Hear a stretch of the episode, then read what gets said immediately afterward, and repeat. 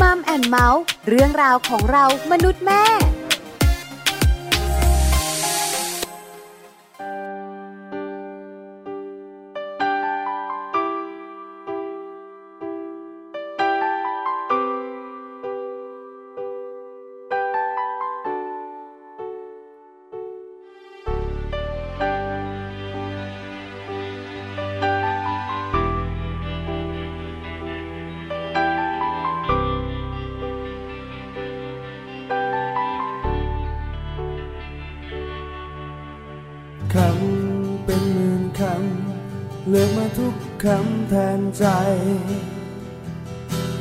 ใจเพียงหนึ่งใจ ที่ยังไม่มีอะไรให้เธอ คนเพียงหนึ่งคน เก็บเอาใจมาร้อยเป็นเพลงให้เธอ อาจไม่ถึงกับดีเลิศเลอแค่อยากจะทำให้เธอภูมิใจ ว่าเพลงที่ได้ยิน คงไม่เหมือนกับเพลงอื่นทั่วไป เพลงจากหัวใจ เป็นของขวัญให้เธอผู้เดียว บทเพลงที่เก็บเอาดาวทุกดวงเขียนเป็นทวงทำนองขับขานทับทอและเรียงร้อยคำจากหัวใจ บทเพลง ดังคำสัญญา ว่าจะอยู่ข้างเธอตลอดไป ให้เพลงผู้พันต้องใจ นานเท่านาน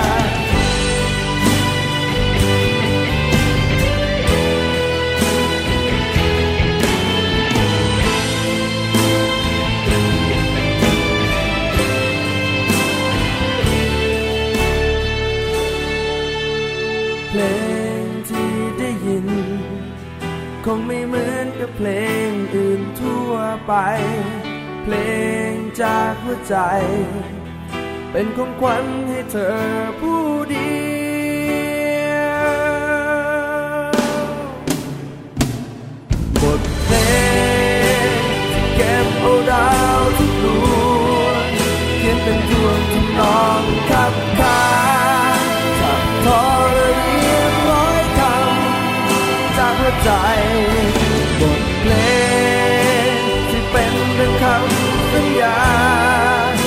จะอยู่ข้างเธอตลอดไป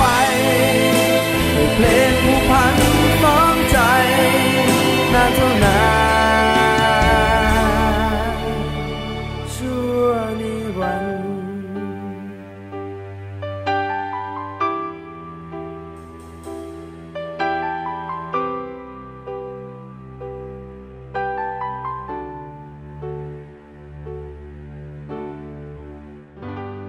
สวัสดีค่ะ Mom and เมาท์นะคะ เรื่องราวของเรามนุษย์แม่ค่ะ กลับมาพบเจอกับคุณพ่อคุณแม่อีกเช่นเคยค่ะ วันนี้นะคะแม่แจงสัสิธรสินภักดีค่ะ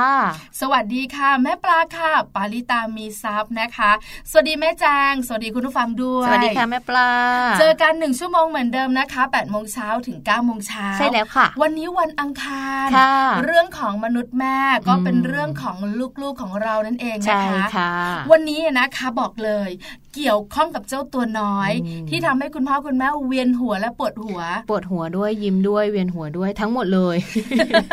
รวมๆแต่ถ้าทางวันนี้จะยิ้มน้อยหน่อยทำไมนะคะอะคะแม่แจงเองแม่ปลาเอง รวมถึงคุณผู้ฟังเนี่ยนะคะ น่าจะได้เจอเจอ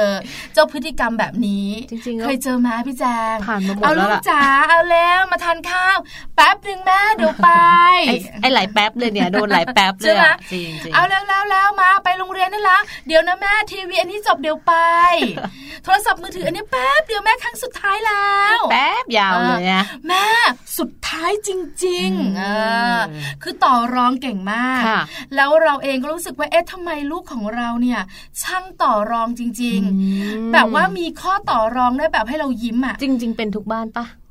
บ้านหนูก็เป็นเออบ้านบ้านพี่ปลาก็เป็นใช่ไหมกำลังเป็นอยู่ด้วยอ่านนะคะ เพราะจากข้อมูลที่เราเจอเจอมาส่วนใหญ่ค่ะวัยอนุบาลเขาจะเป็นกันอ่าเดี๋ยววันนี้นะคะ เราจะมีคุณหมอที่น่ารักค่ะอืมคุณหมอที่เป็นจิตแพทย์เด็กและวัยรุ่นค่ะค่ะ คุณหมอวีริออนจุมพระบุตรค่ะ คุณหมอจะมาบอกเราอืมว่าเจ้าเด็กชอบต่อรองเนี่ยจะรับมือแบบไหนโอ้โหแล้วจริง ๆ แล้วเขาเป็นตอนกี่ขวบ เพราะอะไรแล้วตัวคุณแม่เองเนี่ยเนอะเนอะต้องต้องทำทำยัยังงไงไงเอใช่อไหมแล้วเขาจะแก้ไขไหมแล้วเขาจะหายหรือเปล่าเนอะอันนี้อยากรู้ จริง ๆ ลูกแจงประถมแล้วยังเป็นอยู่เลยนะ เป็นไหมเป็นบางทีเออแต่อนุบาลน่ะเยอะช่นอนุบาลจะเยคืออะใช่ไหมลูกของแม่ปลาอยู่ในวัยอนุบาอนุบาลลเพราะฉะนั้นเราก็โอ้โหแบบว่ากำลังเจอเลยช่วงนี้คือเคยเจอไหมคะคุณผู้ฟังแม่แจงคือแบบโทรศัพท์มือถือเนี่ยเราก็จะให้ดูบ้างค่ะคราวนี้เนี่ยมันก็จะแบบว่าเลื่อนได้เลื่อนไปเลื่อนมาอ่าเลื่อนไปเลื่อนมา แม่แป๊บเดียว อันนี้สุดท้ายแล้วแม่เดี๋ยวจะเลื่อนเร็วๆเลยสุดท้ายมาอ่สิบนาทีแล้วหันไปนะทีนึงแม่ ขอจริง ๆ นะแม่นะขอร้องนะแม่นะ สุดท้ายจริง ๆ คราวนี้นะแม่นะ จะเลื่อนไปให้แบบใกล้จบเลยแม่ใกล้จบอืมคือแบบเราแบบไม่เลิกสักทีใช่ไหมทำอะไรไม่ถูกคือลยเราก็เราก็เฮี้ยมนะอืมเออเราก็เหี้ยมโหแล้ดวเหรอนะเราก็เฮี้ยมนะ เราก็โหดนะค่ะไม่สำเร็จไม่ได้เออไม่ได้นะคะหรือว่าเป็นวัยที่ เขาเรียกว่าเป็นเป็นเป็นช่วงวัยที่เราจะต้องเจอหรือว่าเด็กทุกๆคนจะต้องอยู่ในอย่างนี้หรือเปล่าไม่แน่ใจนะ คุณหมอนะใช้คำตอบได้ที่ใช่สำคัญเนี่ยค่ะนะคะแนวทางการจัดการค่ะเนอะคุณแม่ขาขั้นเด็ดขาดต้องทำอย่างไรจากเบาไปหาหนักเออใช่ใช่เดี๋ยวได้รู้กันในค่ะช่วงของ Mom Mom Story Story นะคะค่ะนอกจากเรื่องของนี้รับมือเจ้าลูกชอบต่อรองอ่านะคะ นอกจากนี้เนี่ยนอกจากคุณหมอวิดีโอนะคะ ท่านจะมาพูดคุยกับเราในประเด็นที่น่าสนใจแล้วนะคะ แม่แปมของเราก็เช่นเดียวกันค่ะ แม่แปมนะคะกับโลกใบจิ๋ว How to ชิวๆของพ่อแม่ค่ะ มีเรื่องราวนี่เป๊ะมากอะโอ้ขอแซวท้องมาท้องมาสามวันแล้ว นี่เชื่อไหมถ้าไม่แอบแซวเขาเชื่อไหมคุณผู้ฟังจะไม่ได้ คือเขาจะแบบว่าเป็นคนสวยตลอดเวลา เสียงก็จะสวยมาก แล้วลืมไปหน้าว่าสวยว่ากำลังนั่งคุยอยู่ คือเป็นผู้หญิงที่แบบเป๊ะทุกเรื่องจริง ๆ เลยไม่จริงพี่บาพี่บาโกหกเอาถึงไหนแล้วเนี่ยโลกใบจิ๋วอะ How to ชิวๆของพ่อแม่ไม่น่าแกล้งกันเลยวันนี้สอนเป็นเรื่องราวนะ ที่พี่แปมจะมาบอกเราค่ะว่า สอนลูกให้รู้จักแพ้แพ้ลายมืออ่านไม่ออกใช่หเดี๋ยวเธอเดี๋ยวตีเลย สอนรู้ให้รู้จักแพ้นะคะค่ะเพราะส่วนใหญ่แล้วเนี่ย คุณพ่อคุณแม่ก็มักจะคาดหวังค่ะแล้วก็เอาความคาดหวังเนี่ยนะคะ ไปไว้ที่ตัวลูกด้ค่ะวยใช่ใช่อยากจะให้เขาประสบความสำเร็จทุกอืมเรื่องใช่ใช่ไหมใช่เพราะฉะนั้นเนี่ยพอเขาแบบว่ามีสักครั้งหนึ่งที่มันไม่ใช่ไม่สมหวังมันไม่ได้เครียดเนาะโอ้ใช่ไหมเนาะก็จะมีแบบมีปัญหาตามมาเลย อันนี้รับไม่ได้อันนี้ไม่ชอบอันนี้ไม่พอใจมันเพที่ราะว่าซึมเศร้านะใช่ใช่เพราะว่าไม่เคยแบบไม่เคยถูกความผิดหวัง ไม่เคยเจอกับความผิดหวัไม่งรู้จักมันด้วยเออใช่ไหมนะคะเดี๋ยวได้รู้กันค่ะว่าสอนลูกแบบไหนให้รู้จักแพ้ค่ะกับโรคใบจิ๋วนะคะค่ะส่วนช่วง Happy Tip for Mom ของเราค่ะวันนี้เนี่ยนะคะ ถ้าคุณแม่หลาย ๆ ท่านเจอปัญหานี้ อืมอย่างเงี้ยเออเจอแหละที่บ้านไม่เท่าไหร่แจ้งว่าก็เจอพื้นที่สาธารณะเนี่ยนะโอ้โหบอกเลยนะ มันแดงขึ้นไปเลยคือแบบลูกชอบกรี๊ดอะอ่าเอใช่อใช่ไหมใช่ใช่ส่วนใหญ่เนี่ย เจ้าตัวน้อยเด็กผู้หญิงเป็นเยอะใช่ค่ะเด็กผู้ชายก็จะโวยวายก็อาจจะมีเอนะอแล้วก็มีผู้ลชางยไปบางดิ้นทีดิ้นก็อาจดิ้นจะมีใช่เพราะฉะนั้นใช่ลูกกรี๊ดแบบนี้เนี่ยค่ะรับมืออย่างไรค่ะเออทำยังไงนะ แก้ไขแบบไหนใช่ยากไหมวันนี้มีข้อมูลมาฝากการยากไม่ยากเดี๋ยวเราไปฟังกันนะคะกับ Happy Tip for Mom ค่ะ Happy Tip for Mom เคล็ดลับสำหรับคุณแม่มือใหม่ เทคนิคเสริมความมั่นใจให้เป็นคุณแม่มืออาชีพ ลูกร้องกรี๊ดเอาแต่ใจ คุณแม่แก้ไขได้ เชื่อว่าคุณแม่ที่มีลูกน้อยอยู่ทุกๆบ้านนะคะ อาจจะต้องเคยได้ยินเสียงร้องกรี๊ดกรี๊ดกันบ้าง ไม่มากก็น้อยละค่ะ ถ้าเป็นเด็กเล็กตั้งแต่วัย3เดือนขึ้นไป อาจจะเป็นไปได้ เพราะว่าลูก ต้องการส่งเสียงและอยากให้รับรู้ว่าต้องการอะไร ทั้งอาการดีใจ โมโหหรือว่าขัดใจ เพราะว่าลูกยังเล็กนะคะ ไม่สามารถพูดได้ จึงส่งเสียงดังๆออกมา แต่ถ้าเป็นเด็กโตค่ะ ประมาณ 1 ปีขึ้นไปนั้น คงจะต้องดูให้ดีนะคะ ว่าลูกต้องการอะไรจริง ๆ กันแน่ ลูกร้องกรี๊ดเอาแต่ใจ บอกอะไรคุณแม่ได้บ้าง สิ่งแรกเลยค่ะที่ลูกร้องอาจจะรู้สึกโมโห หงุดหงิด ขัดใจนะคะ หรือสิ่งต่อมาค่ะคือลูกเรียนรู้ถึงความต้องการของตนเอง เมื่อกรีดแล้วมักจะได้สิ่งของที่ต้องการ เพราะเมื่อทำก็จะได้ในสิ่งที่ต้องการทันที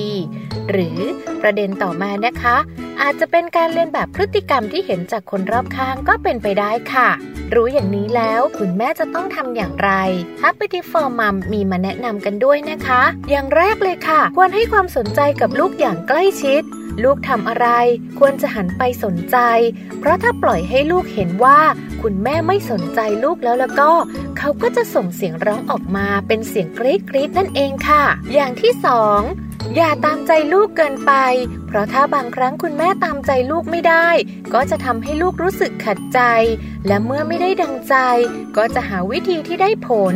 ถ้าลูกร้องกรี๊ดแล้วได้ผล ลูกก็จะใช้วิธีนี้ต่อไปเรื่อยๆ ค่ะ อย่างที่ 3. สอนให้ลูกหัดควบคุมอารมณ์ตัวเองให้ได้ ให้ลูกรู้จักความผิดหวัง เสียใจ ดีใจ และสอนให้รู้จักระบายอารมณ์ ด้วยการพูดคุยออกมาตรงๆ จะดีกว่านะคะ ประการสุดท้าย หัดให้ช่วยเหลือตัวเองค่ะ เช่นการใส่เสื้อผ้าเอง ใส่รองเท้าเองเก็บของเล่นเอง จะทำให้ลูกแก้ไขสถานการณ์ต่างๆ เองได้ ไม่ต้องคอยร้องเรียกความสนใจให้ผู้ใหญ่มาคอยช่วย ก็จะทำให้ลูกนั้นเก่งกว่าเด็กคนอื่นมากเลยนะคะ การแก้ปัญหาเรื่องของการที่ลูกร้องกรีดคนที่สำคัญที่สุดคือคุณพ่อคุณแม่ค่ะ เพราะว่าการร้องกรีดเอาแต่ใจนั้นไม่ใช่โรค ไม่ต้องทำการรักษา เพียงแต่คุณพ่อคุณแม่ค่ะ ต้องทำความเข้าใจพฤติกรรมของลูก เอาใจใส่ลูกก็จะไม่เกิดปัญหาด้านนี้อย่างแน่นอนนะคะ พบกับ Happy Tip for Mom กับเคล็ดลับดีๆ ที่คุณแม่ต้องรู้ที่ใหม่ ในครั้งต่อไปนะคะกลับเข้ามาในช่วงนี้นะคะ ที่วันนี้ค่ะ พี่ปลาและแม่แจงนะคะ ก็จะพา คุณพ่อคุณแม่หลาย ๆ ท่านเลยเนี่ย มาเรียนรู้เทคนิควิธีการต่างๆ กันด้วยค่ะ ใช่แล้วล่ะค่ะ วันนี้มีเรื่องราวดีๆนะคะ ก่อนจะไปช่วงมัมสอรี่ค่ะเป็นเรื่องของคนไทยอืมเรื่องของสังคมไทยของเรานี่แหละแล้วเกี่ยวข้องกับเด็ก ๆ ด้เกี่ยววยกับลูกของเราใช่ใช่ไหไหมมคะเรื่องของการอ่านอืมเอออมคุณแม่หลายท่านเนี่ยนะคะ ก็บอกว่าลูกฉันก็อ่านหนังสือเยอะนะค่ะแต่บางทีลูกฉันก็ไม่อ่านก็มีอะไรอย่างเงี้ยค่ะมีข้อมูลมานะคะ จากงานแถลงข่าว ภาวะสังคมไทยในไตรมาสที่ 2 ของปีเนี้ยค่ะปีล่า2562สุดนี่แหละเลยนะเออเออในเรื่องของคนไทยอ่านหนังสือค่ะกันอย่างไรนะคะอืมอืมอืมข้อมูลบอกว่าคนไทยเนี่ยอ่านหนังสือเฉลี่ยนะคะ ใช้เวลา 80 นาที เยอะนะ เยอะไหมเยอะไปเปล่าจริงเหรอ แต่เด็กวัยเรียนเชื่อมาค่ะมีปัญหาอ่านไม่ออก และขาดทักษะด้านการอ่าน นอกจากนี้นะคะ ยังมีมากมายหลากหลายประเด็นเลยล่ะค่ะค่ะที่ต้องแก้ไขกันอืมนับนับนับอยู่เนี่ยประมาณ 4 ประเด็น วันนี้เราก็เลยนำเรื่องราวตรงนี้มาฝากกันใช่ไหมคะพี่ปลาใช่ค่ะเพราะว่าจริง ๆ เรื่องของปัญหาการอ่านเนี่ยก็อย่างที่เราทราบกันดีเนอะ เอาตั้งแต่คุณพ่อคุณแม่เลย คุณพ่อคุณแม่บางคนเนี่ยไม่ค่อยชอบอ่านหนังสือค่ะคือเป็นคนที่อ่านหนังสือแบบน้อยอะอ่านหนังสือไม่แตกฉาน คือมีเวลาน้อยหรือว่าอะไรก็แล้ว แต่อ่านแบบสามบรรทัดแล้วสรุปเลยอะค่ะ ก็มีนะมีแล้วมีมันก็จะกลายเป็นแบบว่าการติดกันไปเลยว่า เอออ่านแค่นี้พอละรู้เรื่องแล้วแต่ว่าอ่านไม่จบอ่านไม่ครบประเด็นไงแล้วก็ส่งผลใช่ไหมถูกคะต้องมายังลูกน้อยด้วยใช่เพราะส่วนใหญ่ใช่แล้วเนี่ยคุณพ่อคุณแม่คือคนต้นแบบค่ะมาดูกันหน่อยค่ะว่าจริง ๆ แล้วเนี่ยนะคะ จะต้องมีการแก้ไขอะไรกันบ้างอืมในเรื่องการอ่านของเด็กไทยค่ะข้อแรกนะคะ กิจกรรมส่งเสริมการอ่านและปลูกฝังการที่เขาเรียกว่ารักการอ่านของเด็กเนี่ยใช่ใช่จริงๆแล้วมีหลายหน่วยงานใช่เราเป็นคุณแม่รณรงค์เนเนอะอะเราก็จะเห็นหลายหน่วยงานภาครัฐภาคใช่เอกชน แต่จริง ๆ แล้วเนี่ยจากข้อมูลเนี่ยนะคะที่ได้รับมาเนี่ยค่ะบอกว่ายังไม่สำเร็จยังมาไม่กค่นัอยกยังไม่ค่อยแบบได้ผลเท่าไหร่ใช่ไหมเขาบอกว่าคนไทยโดยประมาณเนี่ย13.7 ล้านคนเนี่ยนะคะ หรือประมาณ 21.2เปอร์เซ็นต์ค่ะ ไม่อ่านไม่อ่านเออไม่ชอบอ่านไงน่าเชื่อนะคะเชื่อเถอะค่ะ จริง ๆ มีข้อมูลอันนี้เยอะเหมือนกันน่าสนใจเลยอะใช่ค่ะ แล้วก็อีกประเด็นหนึ่งนะคะ การให้ความรู้หรือว่าการสร้างความเข้าใจกับพ่อแม่รวมถึงสังคมให้เด็กรักการอ่านมากขึ้นเนี่ยกำลังเป็นที่เขาเรียกว่าหลาย ๆ หน่วยงานทำอยู่อย่างที่พี่ปลาบอกนะคะ ซึ่งจริง ๆ แล้วการอ่านเนี่ยก็ควรจะต้องมีการแบบ พัฒนาตั้งแต่เด็กเล็กก่อนวัยเรียนเลยนะคะ ให้เขาได้อ่านหนังสือได้จับหนังสือ โดยเฉพาะเด็กเล็กอะที่มีอายุต่ำกว่า 6 ปีนะคะ คุณพ่อคุณแม่เนี่ยสามารถส่งเสริมได้ จริง ๆ แล้วเนี่ยประมาณ 1.1 ล้านคนเลยนะคะ หรือว่าประมาณร้อยละ 24.8 ค่ะ ไม่ได้อ่านเลยนะคะ เพราะว่าเขาอาจจะถูกพ่อแม่มองว่าโอ้ยยังเล็กเกินไป ยังไม่ต้องให้เขาอ่านหรอกเคยได้ยินคำพูดแบบนี้บ่อยๆ คุณปู่คุณย่าคุณตาคุณยายก็เหมือนกันโอ้จะรีบไปไหนไม่ต้องให้รีบอ่านหรอกเดี๋ยวโตไปก็อ่านได้เองอะไรแบบเนี้ยมันก็เลยแบบว่าไม่มีนิสัยของการแบบรักการอ่านตั้งแต่พื้นฐานตอน เด็กๆเลยอย่างเงี้ยค่ะนะคะ นอกจากนี้เนี่ยเด็กประมาณ 1.45 แสนคนก็ประมาณ 1 4 5 0 0 0 คนนะคะ อ่านหนังสืออิเล็กทรอนิกส์เพียงอย่างเดียวเนาะเป็นเรื่องของสื่อโลกโซเชียลอิเล็กทรอนิกส์ต่างๆโทรศัพท์มือถืออะไรอย่างนี้แทน แล้วก็ทำให้แบบว่าเรื่องของการเรียนรู้ต่างๆนะคะ อาจจะอยู่ในความเสี่ยงหน่อย เรื่องสายตาเรื่องข้อมูลต่างๆ ใช่ไหมคะแสงต่างๆ ที่มาจากหน้าจอต่างๆ เนี่ยมันก็จะส่งผลมากกว่าการเปิดหนังสืออ่าน หรือว่าการใช้นิ้วจิ้มแบบสัมผัสหนังสือด้วย อันนี้เป็นเป็นผลเสียที่อาจจะก่อให้เกิดเรื่องของการอ่านน้อยลงไปสำหรับเด็กไทยข้อมูลนี้นะคะเป็นข้อมูลที่เราเองก็เห็นเนอะว่าเด็กไทยปัจจุบันนี้นะคะมีอะไรไม่รู้งอกมาจากมืออ้าวดูไปดูมา โทรศัพท์มือถือ อ้าวดูอีกทีหนึ่งติด iPad ติดติดติดใช่ไหมคะใช่ค่ะอะข้อที่ 3 อันนี้ก็น่าสนใจแล้วเป็นเรื่องเร่งด่วนด้วย ที่ต้องแก้ไขนะคะ ก็เรื่องของการจัดการศึกษาในระดับขั้นคือขอโทษค่ะ ในระดับขั้นพื้นฐาน ทั้งในด้านหลักสูตรวิธีการจัดการการสอนนะคะ เนื่องจากเด็กๆวัยเรียนเนี่ยนะคะ6ถึง14 ปีเนี่ยประมาณ 5 0 0แสนคน หรือประมาณร้อยละ 7.3 ยังมีปัญหาการอ่านไม่ออก อ่านไม่คล่อง อันนี้ก็ยังเห็นอยู่นะคะอาจจะเป็นหลาย ๆ บ้านเลยที่แบบว่าพอเวลาถึงต้องอ่านแบบพวกวิชาภาษาไทย หรืออะไรอย่างเงี้ยเนื้อเรื่องอะไรเงี้ยก็จะอ่านไม่ค่อยออก ออกเสียงไม่ค่อยถูก ออกเสียงรอเรือรอลิงเนี่ยอันนี้ไม่ได้ไม่มีปัญหาแต่ว่าอ่านสะกดคำหรือว่าไม่รู้ว่า ไอตัวที่ลงท้ายด้วยขอไข่จะต้องอยู่แม่อะไรออกเสียงยังไง อันเนี้ยมีเยอะมาก พอเริ่มประถมก็คือ6ถึง14ปีจริง ๆ เป็นเป็นวัยที่อาจจะต้องอ่านเก่งขึ้นแล้วนะ คือแบบว่าติดขัดได้ แต่ก็ต้องคล่องขึ้นแต่ต้องคล่องบางคนนี่ไม่ได้เลยก็มีเหมือนกันคือแบบอ่านแล้วหยุดใช่ไหมแบบอ่านไม่ออกชี้แบบต้องสะกดใหม่หรือว่าวันในยุคอ่านอะไรเงี้ยมันมีปัญหาเด็กไทยกำลังมีปัญหาเรื่องตรงนี้เยอะเหมือนกันค่ะพี่ปลาเออลูกชายที่บ้านประมาณสี่ขวบครึ่งยังอนุบาลมออามา พอเป็นสระอาก็เป็นบอกว่ามอเอเมแล้วกันไป มันเป็นสระอะไรอะลูกเออ ยังสับสนนิดนึงแต่เราก็พยายามที่จะบอกเขาเพราะว่าการอยู่กับเขาแล้วฝึกเขาอ่านเนี่ยคือมันจะทำให้เขาเนี่ยอ่านหนังสือได้คล่องแล้วก็มั่นใจขึ้นใช่ไหมคะแต่ถ้าปล่อยเขาบอกเลยใช่ใช่หนังสือนี่แบบเก่ามากแต่อันนี้ต้องแบบว่าเข้าใจคุณพ่อคุณแม่บางท่านเหมือนกันนะคะบอกว่าอาจจะไม่ได้มีเวลามานั่งเฝ้าลูกอ่านหนังสือ เพราะว่าเวลาอ่านเนี่ยเราต้องใช้ความแบบพยายามเหมือนกันนะพี่ปลาคือเขาอ่านช้าแล้วเราต้องแบบคอยนั่งสะกดให้เขาว่า ไม่ใช่สะกดแบบนี้ไม่ได้จะสะกดเอาสระมาก่อนพยัญชนะไม่ได้เดี๋ยวนี้เขาสะกดแบบว่าใช่ไหมก็จะมีหลาย ๆ หลาย ๆ แบบหลักสูตรที่เป็นแบบนี้ เราก็จะบอกว่าต้องพยัญชนะก่อนแล้วค่อยมาสระแล้วค่อยมาวรรณยุกอะไรอย่างเงี้ยมันต้องมีเวลาค่ะใช่ค่ะเนาะส่วนข้อที่4ค่ะ ก็บอกว่าเด็กไทยเนี่ยขาดทักษะในการอ่านเนาะแล้วก็ถ้าเรามองผลของปีซ่านะคะของปี 2000 ปีซ่าเนี่ยก็คือเรื่องของผลการประเมินเกี่ยวกับการศึกษานะคะเขาพบว่ากลุ่มนักเรียนเนี่ยอายุ 15 ปี มีปัญหาเรื่องของการอ่านนะคะแล้วก็มีคะแนนเฉลี่ยอยู่ที่ 409 ค่ะ ต่ำกว่าค่าเฉลี่ยนานาชาตินะ จริง ๆ ประเทศไทย หรือว่าในภูมิภาค อาอาอาเซียนหรือว่าเอเชียเนี่ยไทยต่ำกว่าเขานะ เพราะว่าเราอ่านหนังสือยังแบบติดติดขาดขาดเหมือนอาจจะมีปัญหามาตั้งแต่ประถม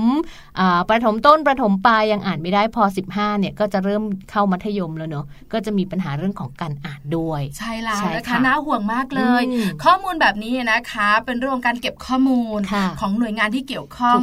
ที่จะดูแลเรื่องการอ่านของเด็กไทยนะคะ รวมถึงคนไทยด้วย ข้อมูลแบบนี้ออกมาคุณพ่อคุณแม่ที่ฟังรายการอยู่อันนี้ต้องฝากเนอะคือบางทีเนี่ยเรารู้นะงานยุ่ง บางทีก็มีปัญหามากมาย แต่บางทีเนี่ยถ้าลูกเรายังตัวเล็ก ให้เวลาส่วนหนึ่งนะคะ ในการที่จะดูแลเรื่องของการบ้าน ฝึกการอ่านนะคะ มีหนังสือเสริมให้เขาอ่าน เพราะเด็กๆวัยนี้บอกเลยยิ่งอนุบาลเนี่ยนะคะเขาค่อนข้างชอบ เห็นอะไรก็ชอบอ่าน คือแบบเพิ่งจะเรียนมาเหมือนร้อนวิชามาถึงนะก็จะสะกดแล้วสะกดใช่ไหมคะเพราะฉะนั้นเนี่ยช่วงความอยากของเขาแบบนี้ต้องช่วยเขาก็ง่าย ๆ อย่างแบบเราซื้อหนังสือนิทานไหนๆเราก็ต้องอ่านนิทานให้ลูกฟังอยู่แล้วใช่ไหมเราก็เอาหนังสือนิทานแล้วแหละมาให้ลูกดู แล้วก็แบบเขาก็จะชี้ตัวนี้คืออะไรมอมาอันนี้คือสระอะไรอย่างเงี้ย เริ่มต้นจากการผสมคำก่อนอะไรอย่างนี้ก็ได้เนาะก็จะแบบเป็นการสร้างความรักการอ่านให้เขาแบบรู้ แล้วก็ทำแบบนี้ทุกๆวันก่อนนอนอย่างเงี้ยค่ะ หยิบมาเล่มหนึ่งเอาเล่มนี้เอาเล่มเดิม เด็กๆอะวัยเล็กๆอะเขาจะชอบแบบอ่านซ้ำๆแบบพี่ปลาเนาะคือเราเบื่อแต่เขาชอบนะคะเพราะฉะนั้นลองดูค่ะฝึกเขาในเรื่องรักการอ่านอย่างคุณพ่อคุณแม่บางคนอ่านหนังสือ ลูกๆก็ชอบอ่านเนาะติดเหมือนกันนะคะ ฝากไว้ด้วยนะคะ ข้อมูลดีๆ แบบนี้นำมาบอกกันนะคะ เพื่อจะบอกคุณพ่อคุณแม่ว่าตื่นตัว แล้วก็ดูแลเจ้าตัวน้อยที่บ้านในเรื่องการอ่านให้มากยิ่งขึ้นค่ะนะคะ เรื่องราวของการอ่านผ่านไปก็อย่างที่แจงบอกเลยนะคะ ว่าวันนี้เนี่ยในช่วงของมัมสตอรี่ค่ะ ก็ยังมีเรื่องราวที่น่าสนใจนะคะสำหรับคุณพ่อคุณแม่ที่เป็นห่วงลูกๆนะคะ แล้วก็เตรียมตัวให้ดีค่ะกับการเรื่องราวของการที่แบบเราจะต้องรับมือกับลูกที่เป็นลูกชอบต่อรอง เป็นจอมต่อรองเลยใช่แล้ว เดี๋ยวต้องได้รู้กันแน่นอนว่าส่วนใหญ่วัยไหน แล้วเป็นเพราะอะไรที่สำคัญคุณพ่อคุณแม่ขาจะรับมือแบบไหน ช่วงหน้ากลับมาค่ะกับมัมซอรี่ค่ะ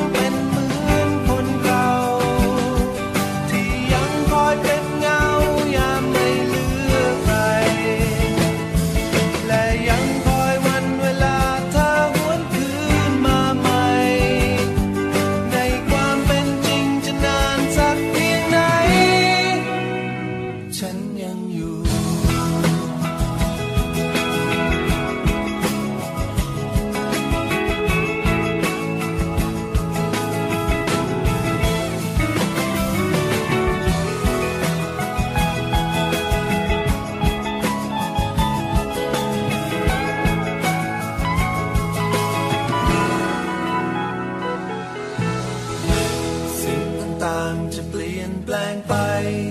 เธอเองจะอยู่ที่ไหน อยากจะบอกให้เธอรู้ไว้ นานเท่าไร ฉันยัง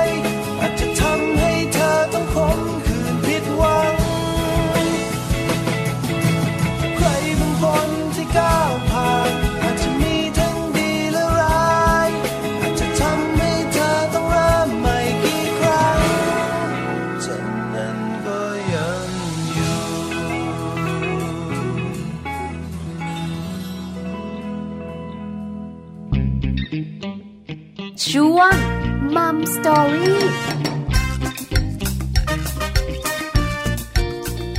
กลับเข้ามาค่ะในช่วงนี้นะคะมัมสตอรี่ค่ะ กับประเด็นรับมือลูกชอบต่อรองนะคะคุณพ่อคุณแม่หลาย ๆ ท่านนั่งอยู่หน้าเครื่องฟังแล้วนะคะ ไม่ว่าจะเป็นผ่านมือถือผ่านหน้าจอผ่านเว็บไซต์ต่าง ๆ รอฟังให้ดีค่ะ เพราะว่าวันนี้เนี่ยคุณหมอวีริออนจุมพระบุตรนะคะ จิตแพทย์เด็กและวัยรุ่น โรงพยาบาลพระศรีมหาโพธิ์จังหวัดอุบลราชธานีค่ะ คุณหมอวีริออนจะมาให้ข้อมูลดีๆ ให้คำแนะนำรวมถึงวิธีการดีๆสำหรับคุณพ่อคุณแม่อย่างแน่นอนค่ะพี่ปลา ใช่แล้วล่ะค่ะวันนี้คุณพ่อคุณแม่หลาย ๆ ท่านตั้งอกตั้งใจนะ เพราะบางทีเนี่ยก็ปวดหัวเวียนหัวกับเรื่องนี้อยู่พอดีใช่ใช่แล้ววันนี้เนี่ยมัมแอนเมาส์ก็นำมาเรื่องนี้มาคุยกันที่สำคัญค่ะพี่แจงขาตอนนี้เนี่ยคุณหมอวีริออนอยู่กับเราแล้วด้วยค่ะค่ะ สวัสดีค่ะ คุณหมอวีริออนค่ะ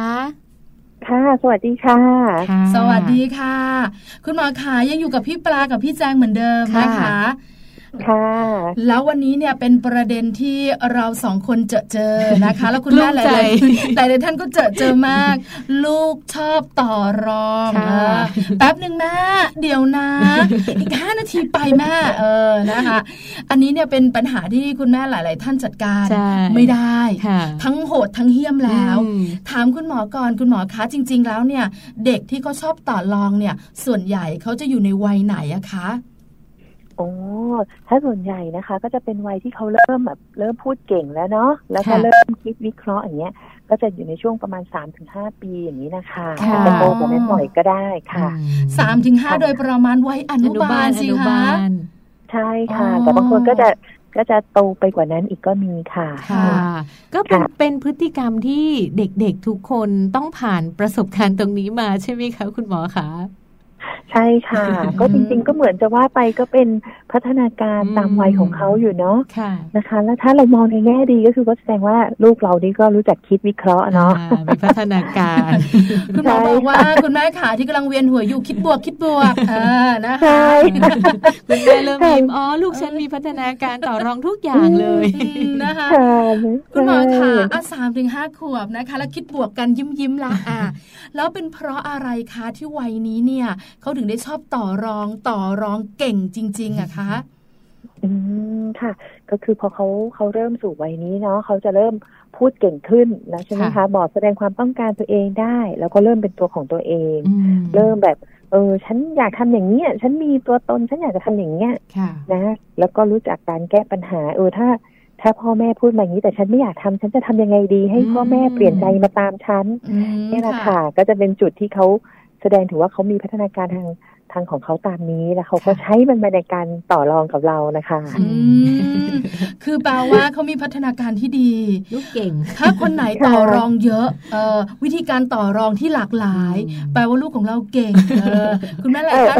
คุณแม่หลายท่านบอกว่า อย่าเก่งเยอะก็ได้ลูกเหนื่อยเก่งเก่งทักษะเจรจาค่ะก็แบบว่า ไม่แน่ใจในอนาคตข้างหน้าอาจเป็นนักพูดเอออะไรประมาณนี้นะคะ คุณแม่ขาพอรู้แบบนี้ละคุณแม่หลายท่านบอกพยายามคิดบวกตามคุณหมอบอกแล้วนะคะ แล้ววิธีการที่จะแบบว่าแก้ไขรับมือรับมือเขาเออทำอย่างไรดีคะคุณหมอขาค่ะคือการต่อรองของเด็กเนาะคือถ้าเราดูมันจะมีคล้ายๆ กับแยกเป็นสองอย่าง อย่างแรกก็คือต่อรองแบบด้วยวาจาแบบ โอ้ได้ไหมครับแต่อีกอันก็คือต่อรองด้วยแบบ กิริยาท่าทางแบบโอ้อารวาสแบบไม่ได้โดนขัดใจ ฉันต้องแบบตึงๆอะไรเงี้ยนะคะ ซึ่งถ้าเป็นในลักษณะที่เขาแบบเออต่อรองแบบใช้คำพูดอะไรอย่างเงี้ยเนาะใช่ไหมคะ เราก็คงต้อง ยืนยันค่ะ คุณพ่อคุณแม่เราต้องยืนยันว่า ไม่ได้นะลูกนะ ยืนยันเขาตรงนี้ สมมุติว่าสามทุ่มแล้ว ดูการ์ตูนอยู่เลยไม่ยอมขึ้นนอนสักทีแม่บอกว่าสามทุ่มแล้วครับ ต้องขึ้นนอน แป๊บหนึ่งแม่จะจบแล้วเนี่ยมันจบสามทุ่มสิบห้าทำยังไงดีคะคุณหมอ โอ้อันนี้อันนี้นะคะ ถ้าถ้าเราเราดูตรงนั้นแล้วเราเออเนาะมันก็จบสามทุ่มสิบห้าจริง ๆ แล้วก็เขาก็เขาก็ทำอะไรเสร็จแล้วเรียกว่าเออ ไม่ไม่ดึกเกินไปเรียกว่าพอเสร็จปุ๊บสามารถขึ้นนอนอาบน้ำเอ้ยขึ้นนอนแปรงฟันนอนได้เลยอย่างเงี้ยส่วนใหญ่ก็ก็คืออาจจะยอมนะคะ เพราะว่าเออมันจะได้ต่างกันเยอะเนาะแล้วก็ ก็ดูมีเหตุมีผลนิดนึงว่าก็กำลังจะจบอะไรเงี้ยนะคะก็คืออันนี้ต้องดูด้วยว่าลูกของเราเนี่ยสามารถที่จะทำตามสิ่งที่เราพูดได้ไหมหรือว่าพอหมดเวลาสามทุ่มสิบห้าปุ๊บปิดทีวีแล้วขึ้นนอนเลยเลยหรือเปล่าด้วยเนาะแต่ว่าคุณแม่บางคนไม่ยอมสิคะคุณหมอวิดีออนบอกไม่ได้สามทุ่มแล้วต้องขึ้นต้องนอนการบังคับแบบนี้ค่ะ มันมีผลกับอะไรของเด็กๆด้วยไหมคะอืมคือคือ ถ้าจะมีผลเนี่ยนะคะ มันจะต้องดูว่าอย่างแรกมันเป็นสิ่งที่เขาตกลงกันก่อนหรือเปล่านะคะ เช่นทุกเป็นกติกาของบ้านนี้เลยว่าสามทุ่มเป๊งไม่ว่าจะอะไรปุ๊บต้องขึ้นตรงนั้นเนี่ยก็โอเค เหมือนกับว่ามันเป็นกฎกติกาของเขาแต่ถ้าถ้ามันเหมือนกับเออวันนั้นอืมเป็นไม่เป็นไม่ใช่กฎประจำตรงนี้เนี่ยก็อาจจะมีผลกับเขานิดนึงว่าเขาก็ไม่เข้าใจว่า เอ๊ะทำไมบางวันทำได้ บางวันทำไม่ได้ แม่ไม่แม่ไม่อลุ่มอล่วยให้ผมเลย ไม่ให้หนูดูเลยหนูอยากดูมากเลย เรื่องนี้ก็จะกลายเป็นปัญหามีความน้อยใจ มีแบบกระฟัดกระเฟียดแน่ ๆ เลยใช่ไหมคะคุณหมอ อืมใช่ค่ะแต่ถ้าถ้าถ้าเราดูแล้วเนี่ยมันมันเหมาะสมแก่เวลาแล้วล่ะ แล้วเราก็ผ่อนมาให้หลายทีแล้วตั้งแต่สองทุ่มห้าสิบแล้วตรงนี้เนี่ยนะคะ เราก็อาจจะต้องใจแข็งแล้วล่ะค่ะตรงนั้นให้เขารู้ว่า เฮ้ยแม่เฟิร์มนะ แม่ยืนยันคำไหนคำนั้นตรงนี้นะคะอันนี้เป็นข้อแรกที่คุณหมอแนะนำสำหรับคุณแม่ที่ใจอ่อนอ่าก็แบบอาจจะต้องแบบว่ามีเรื่องของข้อตกลงกันชัดเจนหน่อยนะคะ หรือไม่ก็แบบว่าค่อนข้างจะเป็นคุณแม่สายโหดนิดนึงคุยกันให้รู้เรื่องแล้วก็แบบมีท่าทีที่แบบว่า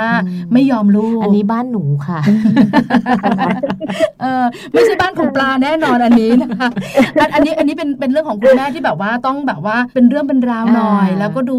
อาจจะต้องเบียบไว้นิดนึงต้องแบบว่าเข้มเข้มหน่อยอันนี้เป็นข้อแรก มีวิธีอื่นไหมคะคุณหมอคะอืมอีกอีกอันนึงก็นะคะ ก็คือถ้าถ้าเราก็อาจจะชวนเขาไปทำอย่างนะคะ แบบชวนไปเบี่ยงไปเออสมมุติเช่น ถ้าเขาบอกว่า ถ้าเขาชอบ เขาวันนั้นเขาอยากนอนดึกขึ้นมานิดนึง แต่ว่าก่อนนอนเนี่ยเขาอยากให้เราอ่านนิทานให้ฟังใช่ไหมคะ เราก็ต้องเราก็จะบอกว่าอะถ้าดึกกว่านี้ได้ แต่ว่าห นูก็จะไม่ได้อ่านนิทานนะ วันนี้นะ เพราะว่ามันดึกเกินไปแล้วทำนองนี้ให้เขาชั่งน้ำหนักดูว่าเฮ้ยเขาจะเลือกแบบไหนใช่ค่ะ อืมค่ะนะคะ คืออย่างแรกคือเข้ม อย่างที่สองคือแบบว่าใช้อย่างอื่นมาเป็นตัวดึงเขาว่าให้เขาแบบว่ารู้สึกว่าถ้าเขาไม่ไม่เลิกแบบนี้เขาจะแบบว่าไม่ได้อันนั้นอะไรอย่างเงี้ยสองวิธีนี้ส่วนใหญ่จะสำเร็จไหมคะ คุณหมอคะ ส่วนใหญ่จะสำเร็จนะคะ ถ้าถ้าทุกคนในบ้านทำเหมือนกันหมดแล้วเราเราทำมาอย่างต่อเนื่องอะค่ะ เด็กเขาก็จะจะรู้ว่า เออ เราคำไหนคำนั้นแล้วก็เออมันมันก็คนอื่นก็ทำเหมือนเราอย่างเงี้ยนะคะ ก็จะค่อนข้างสำเร็จสูงเลยค่ะ อืมค่ะ วิธีนี้สำเร็จแล้ววิธีไหนที่จะไม่สำเร็จบ้างคะ คุณหมอคะอ๋อคุณแม่แสดงท่าทีแบบไหนอย่างไร ลูกจะรู้ว่าอ๋ออันนี้คุณแม่แบบว่าชิวอะไรอย่างงี้ แบบไหนคะคุณหมอคะไม่สำเร็จเลยค่ะ อย่างแรกนะคะ คืออย่างที่ผู้ผู้ใหญ่ขัดไม่เห็นไม่ตรงกันค่ะ เช่นสมมุติ เออ คุณแม่บอกว่าไม่ได้แล้วลูกต้องขึ้นแล้วนะสามทุ่มเกิด ผู้ใหญ่ท่านอื่นบอกว่าเออปล่อยเป็นเถอะอย่างเงี้ยตรงเนี้ยพอเริ่มแบบไม่เห็นพ้องต้องการปุ๊บ อันนี้ไม่สำเร็จแน่นอนร้อยเปอร์เซ็นต์ค่ะค่ะเด็กก็ไม่รู้จะเชื่อใครดี คือคุณแม่มาสายโหดส่วนคุณพ่อแบบว่าสายใจดีเอออะไรก็ได้อะไรกันนักหนาแม่ปล่อยลูกสักแป๊บหนึ่งอะไรแบบนี้ใช่ไหมคะใช่ค่ะ แล้วยิ่งเรามาขัด ไม่เห็นพ้องต้องกันต่อหน้าลูกนี่เสร็จเลยค่ะ เขารู้จับทางได้เลยค่ะแล้วเด็กก็จะอยู่ข้าง คนที่เข้าข้างเขาถูกไหมคะ ใช่ค่ะแล้วพลังจะมาเองเลยใช่ไหมคะคุณหมอใช่สองตัวหนึ่งค่ะคือปกติยังแบบว่าแม่ปั๊มหนึ่งนะแม่พอพ่อเข้าข้างนะ บอกแล้วไงแม่อีกห้านาทีเองจริงเลยค่ะใช่เลยค่ะ จริงเลยค่ะ คืออันนี้จากประสบการณ์ตรงเออนะคะ คือเราใช้ทั้งสองแบบที่คุณหมอบอก ปัญหาต่อมาก็คือคุณพ่อ ที่เป็นตัวแปรสำคัญมากที่อยู่ที่บ้านนะคะ เพราะบางทีคุณพ่อก็รู้สึกว่าทำไมวันนี้คุณแม่เหวี่ยงจังเลย เข้าข้างลูกซะงานปัญหาแบบนี้เกิดขึ้นหลายครอบครัวใช่ไหมคะคุณหมอคะค่ะ ใช่ค่ะ อืมบ้านพี่แจมีไหมปัญหาแบบนี้ ไม่มีค่ะ เพราะว่าเพราะว่าแจงเป็นข้อแรกค่ะแจงเป็นคุณแม่สายโหด คุณคุณหมอคือคุณหมอจะบอกว่าทำไมแม่แจงโหดจังคือแจงจะเป็นเป็นแจงจะมีข้อตกลงที่บ้านเหมือนที่ที่แจงถามคุณหมอเลยค่ะ ว่า ถ้าสมมติว่าเราบอกว่าต้องขึ้นแล้วนะแล้วถ้าเขาบอกอะสิบห้านาทีอะเราก็อยู่ได้อะไรอย่างเงี้ยเพราะว่าเขาจะค่อนข้างตรงเวลาอะไรอย่างเงี้ยค่ะก็จะต่อรองได้พอดีลูกแจงค่อนข้างโตแล้ว ก็เลยคุยง่าย คุณหมอคะแล้วส่วนใหญ่แล้วเนี่ยนะคะ คุณแม่หลายท่านบอกว่าถ้าทำแบบนี้ คือทำสักประมาณกี่ครั้ง เด็กเขาถึงจะรู้ว่า เออคุณแม่แบบว่า ไม่ยอมแล้วนะ เอาจริงแล้วนะ แล้วเขาจะแบบว่าอยู่ในรูทางที่ดีที่เราต้องการนะคะค่ะ อืมค่ะ คือโดยทั่วไปนะคะ ถ้าเราทำต่อเนื่องให้เขาเห็นสักสองอาทิตย์เนี่ยนะคะเขาก็จะค่อยๆแบบ เขาก็จะยอมรับเขาก็จะค่อยๆ ปรับตัวเลยค่ะ ทีนี้ก็จะพูดง่ายแล้วค่ะอ๋อค่ะ คือพอเริ่มโตขึ้นเนี่ยเด็ก ๆ โดยอัตโนมัติใช่ไหมคะคุณหมอคะพอหลังจากห้าขวบไปแล้วเนี่ย ก็จะเริ่มต่อรองน้อยลงถูกไหมคะโอ้เอออันนี้อยู่ที่อยู่ที่ตัวเราด้วยนะคะ อยู่ที่ตัวผู้ปกครองด้วยค่ะ ถ้าสมมุติอย่างที่บอกว่า เกิดเป็นช่วงเขาสามถึงห้าเขาต่อรองแล้วเราเผลอใจอ่อนบ่อยๆอย่างเงี้ยนะคะ โอกาสที่พอเขาเริ่มโตขึ้นเขาก็ยังจะใช้วิธีต่อรองกับเราอยู่เรื่อยๆและอาจจะหนักขึ้นเรื่อยๆ ก็มีค่ะ เพราะโตขึ้นกระบวนการคิดต่างๆซับซ้อนซับซ้อนมากขึ้น เออใช่แล้วแล้วคุณแม่จะเหนื่อยมากยิ่งขึ้นถูกไหมคะ ใช่ค่ะเพราะลูกพูดเก่งขึ้นตัวใหญ่ขึ้นโอ้ทีนี้ เหนื่อยเลยค่ะค่ะ ถ้าอย่างนั้นให้คุณหมอเป็นคนแนะนำคุณแม่ดีกว่าค่ะ ว่าถ้าสมมุติว่าลูกบ้านเราเนี่ยชอบต่อรองจังเลย ไม่ว่าจะเป็นกินข้าวดูโทรทัศน์ เล่นเกมหรืออะไรก็แล้วแต่ค่ะ คุณแม่จะต้องแบบหนึ่งวางตัวยังไงสองทำยังไงสามแก้ปัญหายังไงคะคุณหมอคะอืมค่ะ อย่างแรกนะคะ แนะนำให้กำหนดตารางเวลาเลยค่ะ ว่าเช่น เออเราเราเป็นข้อตกลงพร้อมกันเลยเนาะว่า เวลานี้ให้ทำอันนี้ เวลานี้ให้ทำอันนี้กำหนดไว้เลยค่ะ เราจะได้มีหลักของเราด้วยใช่ไหมคะ เราจะได้ไม่ลืมด้วยนะคะ และอย่างที่สองก็คือ พอพอจุดที่เขาเริ่มทำได้ตามที่เรากำหนดเอาไว้อะค่ะเหมือนกับโดยเราไม่ต้องไปเขาไม่ต่อรองเราไม่ต้องมาเหนื่อยตรงนี้เนี่ยนะคะเราก็ควรจะมีรางวัลเล็กๆให้เขาเหมือนกับให้เขารู้สึกว่า เออ เรา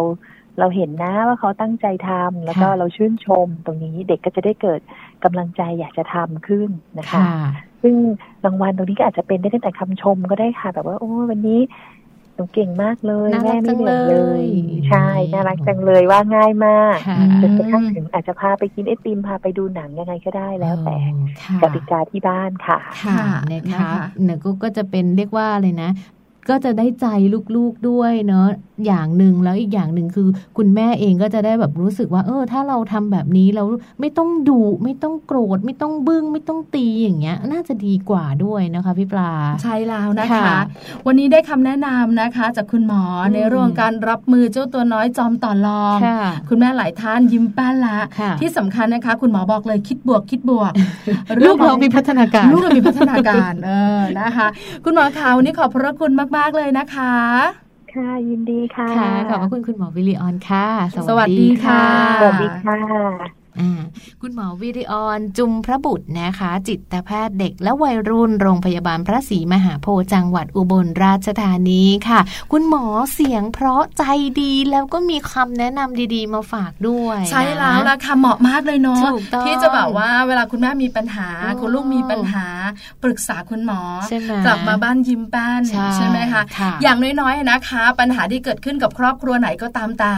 ที่ลูกน้อยชอบต่อรองข้อแรกเลยคุณแม่ขาอาจจะต้องแบบว่าตั้งกติกา หรือไม่ก็ต้องเป็นแบบว่าคุณแม่ที่แบบว่าเข้มข้นเข้มแข็งตารางไว้เลย เวลานี้ทำอะไรจะต้องกลับบ้านแล้วทำกันบ้านให้เสร็จก่อนอาบน้ำเล่นเกมหนึ่งชั่วโมง อ่านหนังสือแล้วดูการ์ตูนสามทุ่มนอนอะไรอย่างนี้ เดี๋ยวนะ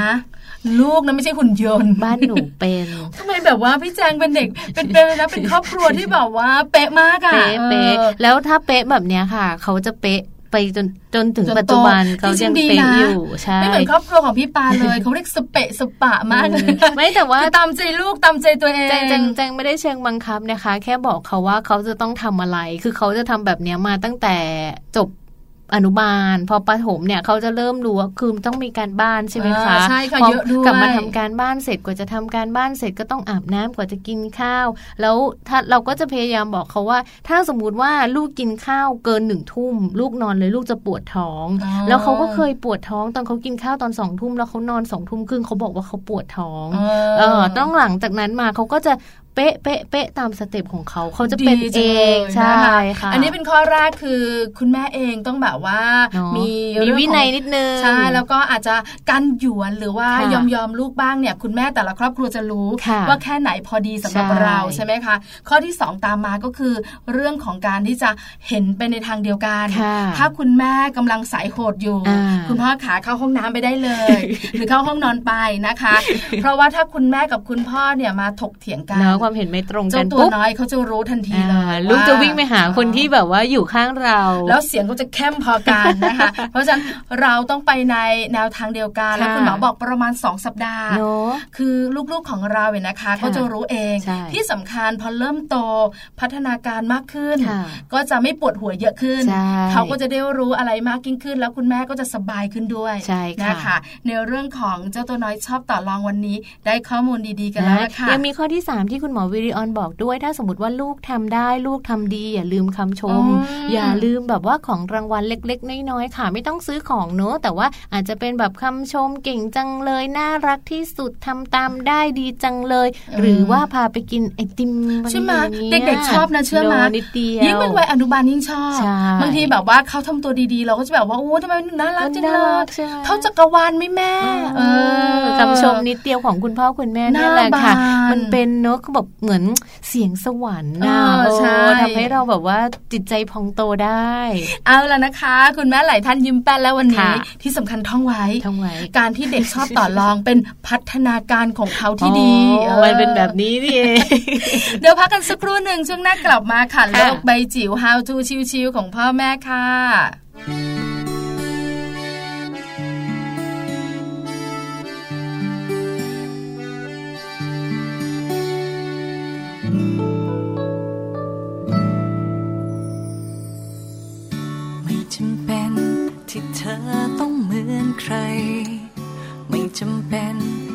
ทำอะไร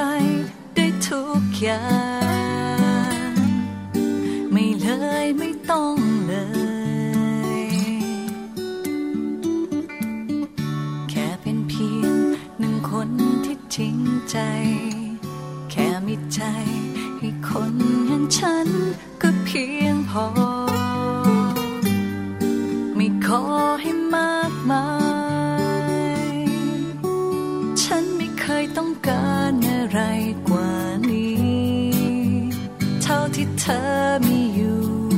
ก็ดูลงตัวดีแล้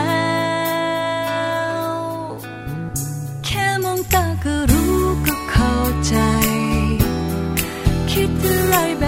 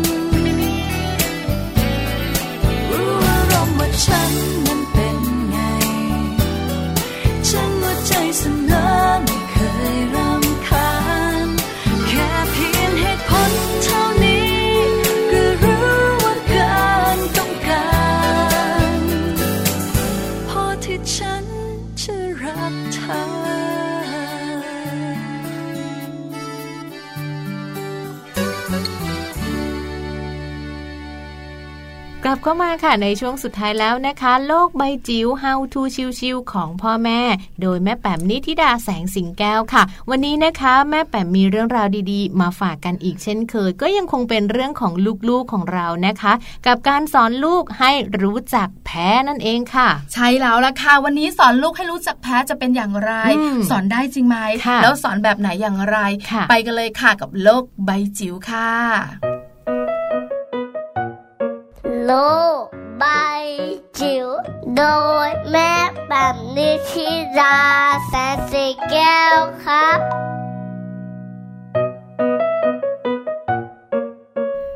วัสดีค่ะ กลับมาเจอกันนะคะ ในช่วงโลกใบจิ๋วค่ะ How to ชิวๆของคุณพ่อกับคุณแม่นะคะ วันนี้มาชวนสอนลูกให้รู้จักแพ้กันดีไหมคะ ข้อมูลจากสสสค่ะ บอกว่าเรื่องของการรู้จักแพ้เนี่ยจริงๆ แล้วเป็นการฝืนธรรมชาตินะ เพราะว่ามนุษย์นะคะสัญชาตญาณมนุษย์ของทุกคนเลย ไม่ว่าจะเป็นเพศใดภาษาใดนะคะ เราจะรู้สึกว่าเราต้องการชนะ แล้วก็ความพ่ายแพ้เนี่ยเป็นเรื่องที่เรารับไม่ค่อยได้นะคะ แล้วก็ทำให้รู้สึกว่าเราเสียใจดังนั้น มนุษยชาติจึงอยู่รอดถึงทุกวันนี้ค่ะ เพราะว่าเรียกว่าใช้ทุกๆ วิถีทางที่จะทำให้เราสามารถ survive หรือว่าอยู่รอดได้จนถึงทุกวันนี้นะคะในส่วนของเด็กๆค่ะคุณพ่อคุณแม่คะจะเริ่มแพ้ เป็นครั้งแรกตอนที่เขารู้สึกว่าเขาต่อต้านคุณพ่อคุณแม่ได้ ซึ่งตอนนั้นก็คืออายุ 2 ปี terrible two นั่นเองนะคะ ซึ่งโดยส่วนหมายส่วนมากนะคะพ่อแม่มักจะเอาอยู่ค่ะ แล้วก็สามารถจัดการกับเด็กๆได้สำเร็จนะคะ แต่ว่าพอโตขึ้นโตขึ้นนั่นแหละที่จะเริ่มยากขึ้นละนะคะ ซึ่งดังนั้นเนี่ยบางครั้งเราอาจจะต้องค่อยๆ ปูพื้นฐาน ให้เขารู้จักเรียนรู้เรื่องการ แพ้เรื่องการชนะ แล้วก็ที่สำคัญหากเขาแพ้ ให้เขายอมรับว่าเขาแพ้ด้วยนะคะ การสอนลูกในเรื่องนี้นะคะโดยเฉพาะอย่างยิ่งในวัยเด็กๆจึงเป็นเรื่องสำคัญค่ะ ซึ่งทางสสก็แนะนำเอาไว้นะคะว่า การฝึกลูกให้แพ้ให้เป็นเนี่ยมันมีเทคนิคอยู่นะ ไม่ใช่ว่าอยู่ดีเนี่ยเขาจะสามารถลุกขึ้นมาทำได้เลยนะคะ เทคนิคที่ว่านี้ข้อแรกนะคะเราต้องสร้างบทเรียนนะคะ หรือว่าสร้างบรรยากาศสร้างสถานการณ์ค่ะ ให้ลูกของเรามีโอกาสแพ้ มากกว่าชนะ ตรงนี้น่าสนใจนะคะ เพราะบทเรียนตรงนี้เนี่ยเป็นการฝึกทักษะใหม่ที่อาจจะทำได้บ้าง มาทำไม่ได้บ้างค่ะ เราต้องวางกติกาให้เด็กชนะมากกว่าแพ้หรือว่าไม่แพ้เลยนะคะ เช่น ตีแบดมินตันถ้าพ่อตีข้ามลูกรับได้ ลูกได้แต้ม จะติดเน็ตหรือไม่ก็ได้แต้ม ถ้าพ่อตีไม่ข้ามพ่อเสียแต้ม แต่ถ้าพ่อตีข้ามแต่ลูกรับไม่ได้ แสดงว่าพ่อป้อนไม่ดี พ่อเสียแต้ม เด็กอายุ 3-4 ปีจะสนุกกับเกมแล้วก็กติกามากๆนะคะ แต่ว่าเขาอาจจะไม่ได้รับบทเรียนเรื่องของการหัดแพ้ค่ะ ดังนั้นบางครั้งเนี่ยเวลาเราเล่นกับลูกเราเนาะปกติเราจะมักจะชอบยอมแพ้นะคะ แล้วก็ให้ลูกๆของเราชนะ แต่ว่าสิ่งที่จะช่วยเขาได้ก็คือว่าเราต้องให้บทเรียนเรื่องของการรู้จักแพ้ด้วยนะคะ ว่าถ้าเกิดแพ้เขาจะรู้สึกยังไง แล้วก็ให้เขาค่อยๆ เรียนรู้อารมณ์ ค่อยๆ เรียนรู้การจัดการกับอารมณ์ที่รู้สึกหงุดหงุดหงิดนะคะไม่เป็นสุขนะคะหรือว่าความรู้สึกเรียกว่าทุรนทุราย หรือว่าต้องการเอาชนะ ตรงนี้เป็นเรื่องสำคัญค่ะ ต้องให้แพ้บ้าง ชนะบ้างสลับกันไปค่ะ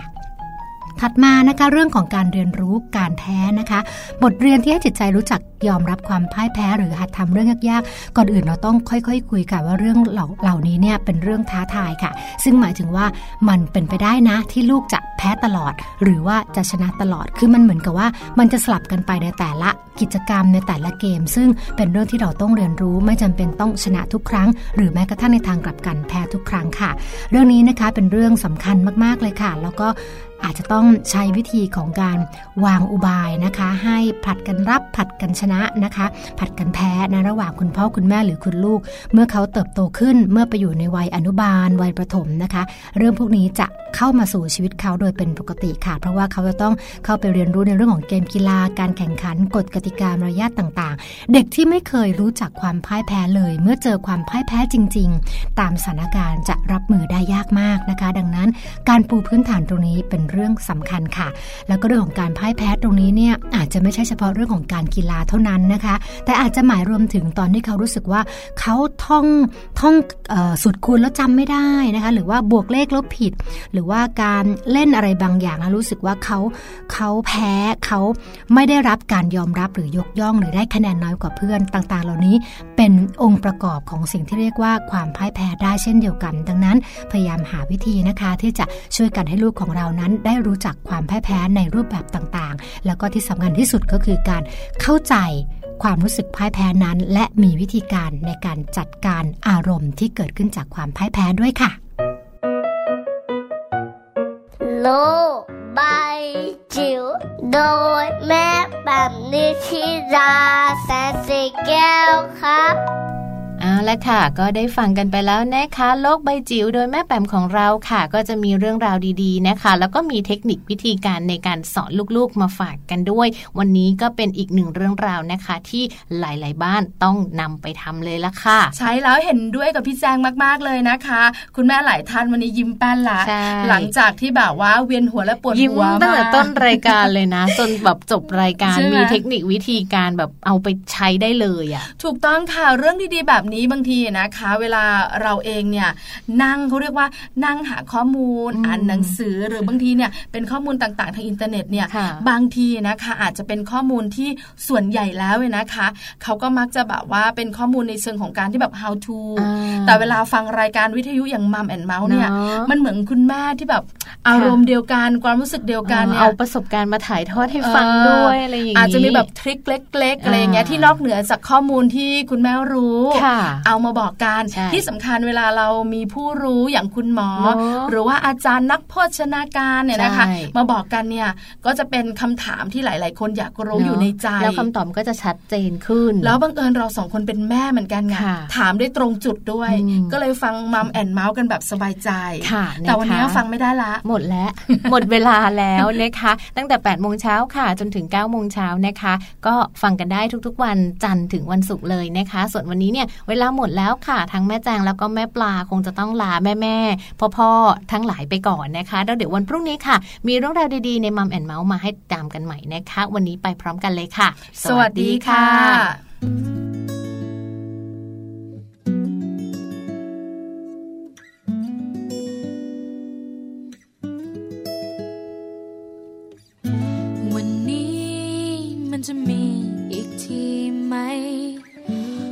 อมาเปิดใจพูดคำว่ารัก ไม่รู้ว่าฉันทำผิดมากไหม ให้เป็นเพื่อนกันต่อไปพูด ว่าไม่เคยรัก ฉันนาจยังคิดไม่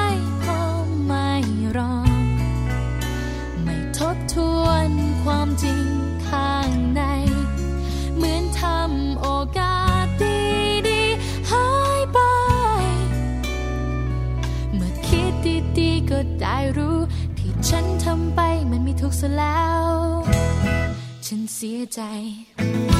ฉันเพิ่งรู้